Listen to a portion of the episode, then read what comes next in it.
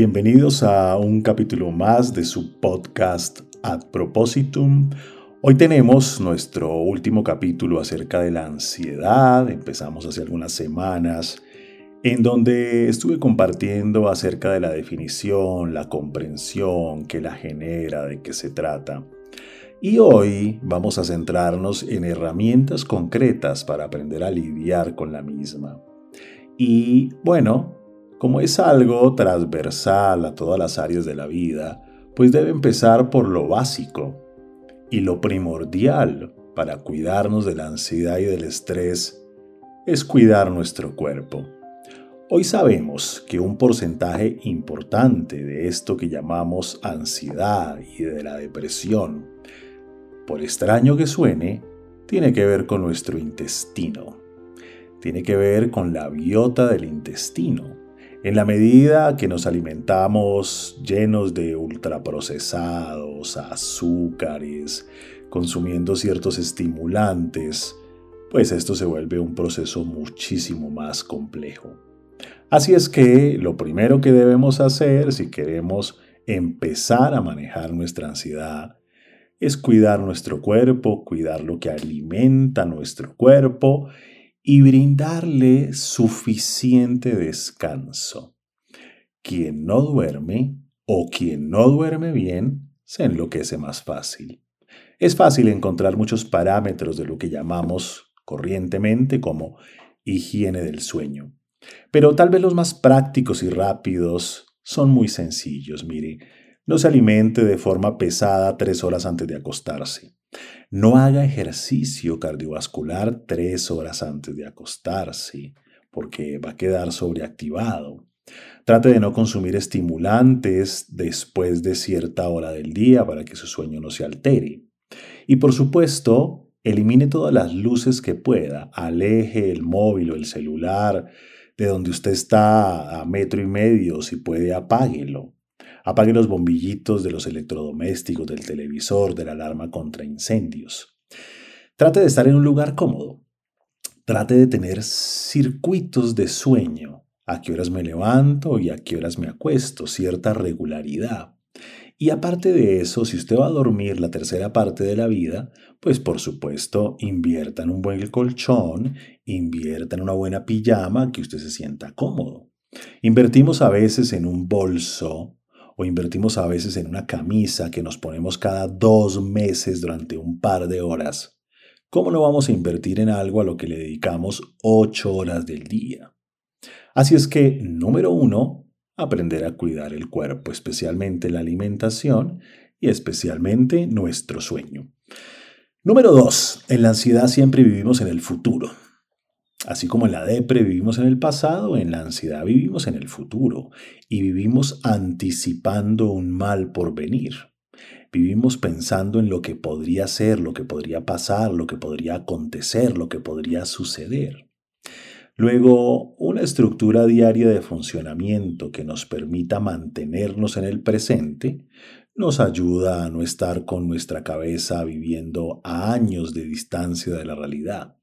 Una estructura diaria de funcionamiento en términos de el ejercicio cardiovascular que voy a hacer, a qué horas va a ser, ojalá que sean 30 minuticos mínimo al día, unas 5 veces a la semana. Una estructura diaria acerca de a qué horas desayunamos, a qué horas almorzamos, a qué horas cenamos, depende de cómo comas, pero tratar de mantener una palabra de oro en el cuidado físico, la regularidad una estructura diaria acerca de a qué hora nos levantamos, a qué hora nos acostamos, a qué horas trabajamos, que nos mantenga ahí, en la medida de lo posible, en el hoy. A veces vamos a tener que recurrir a trucos un poco más creativos, quizás. He conocido personas que graban videos cortos de 30 segundos recordándose a sí misma cómo las sensaciones físicas del corazón agitado, o de escuchar el corazón, o de sentir que titila, o las sensaciones físicas que nos indican que quizás estoy enfermo o algo me pasa. Y se graban videos diciéndose a sí mismas y recordando cómo la mayoría de las cosas que pensamos no suceden, cómo dichas sensaciones no implican ningún peligro para la vida Nos contamos historias acerca de las veces que estuvimos igual y no pasó nada. No terminó en ningún tipo de cáncer, ni ningún tipo de infarto, ni de muerte.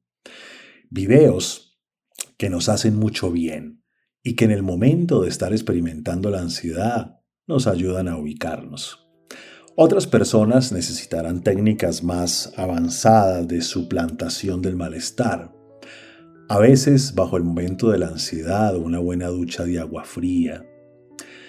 Quizás un shot fuerte de limón o de picante. Tal vez unos buenos hielos en las manos hasta que duela un poco y los soltamos y volvemos nuevamente a tomarlos, de tal forma que podamos descentrar el malestar. Una ducha de agua fría, por supuesto, es muy, muy poderosa. Nos distraemos.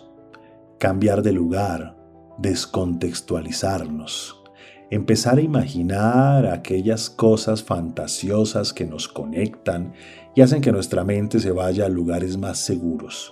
Todos tenemos diversas fantasías y este es un buen momento para sacar lo mejor de ellas. Por supuesto, respirar, poder respirar de una manera natural, de tal forma que podamos relajarnos, que podamos soltarnos. Hay muchas prácticas que pueden sumar dentro de este proceso de prevenir o de gestionar la ansiedad. La meditación, por ejemplo, una herramienta antiquísima. Quizás alguna práctica similar como el mindfulness o el yoga pueden traer efectos muy poderosos sobre la ansiedad y sobre el estrés. Hay que encontrar la manera, hay que encontrar el foco, encontrar aquello que nos conviene, porque muchas personas, como decíamos en el capítulo pasado, tienen una personalidad más obsesiva y les angustia equivocarse, fracasar, errar, perder el tiempo. Y entonces meditar se les vuelve algo muy difícil o muy complicado, porque sentarse y tratar de tener la mente en blanco, cosa que es muy difícil y genera el efecto contrario en la meditación, o sentarse y no hacer nada, se convierte en un factor de estrés mucho más grave. Quizás deban buscar otras formas de meditación. Tal vez la meditación en movimiento, quizás. Tal vez el hatha yoga, en donde el manejo de ciertas posturas requiere de cierta atención, pero estamos en movimiento y estamos haciendo algo. Hay otras formas de meditación. A veces aquellos que son muy tímidos, la meditación por supuesto que los puede calmar, pero también corren el riesgo de introvertirse más de encontrar un mundo interno lo suficientemente cómodo que se convierta en una manera de seguir evitando los contextos de evaluación. Y entonces el remedio sale más caro que la enfermedad. De pronto necesitamos aprender a meditar en la vida cotidiana. Hay un librito muy famoso que siempre, siempre me gustó eh, acerca de mindfulness en la vida cotidiana de John Kabat-Zinn, eh, con prácticas muy concretas mientras comes, mientras caminas, mientras haces lo que haces en lo cotidiano. Otras personas lograrán entrenarse y poder sentarse y manejar la quietud del cuerpo, enraizarse a la tierra. Otras personas necesitarán hacerlo a través de respiraciones y poder focalizar la atención en cómo la respiración ingresa y baja por el cuerpo hasta cierta zona y asciende nuevamente hasta cierta zona. Y lo logran. Algunos podrán hacerlo con visualizaciones. Hay muchas prácticas meditativas. Lo importante es encontrar aquella que te sirva, aquella que es útil para ti.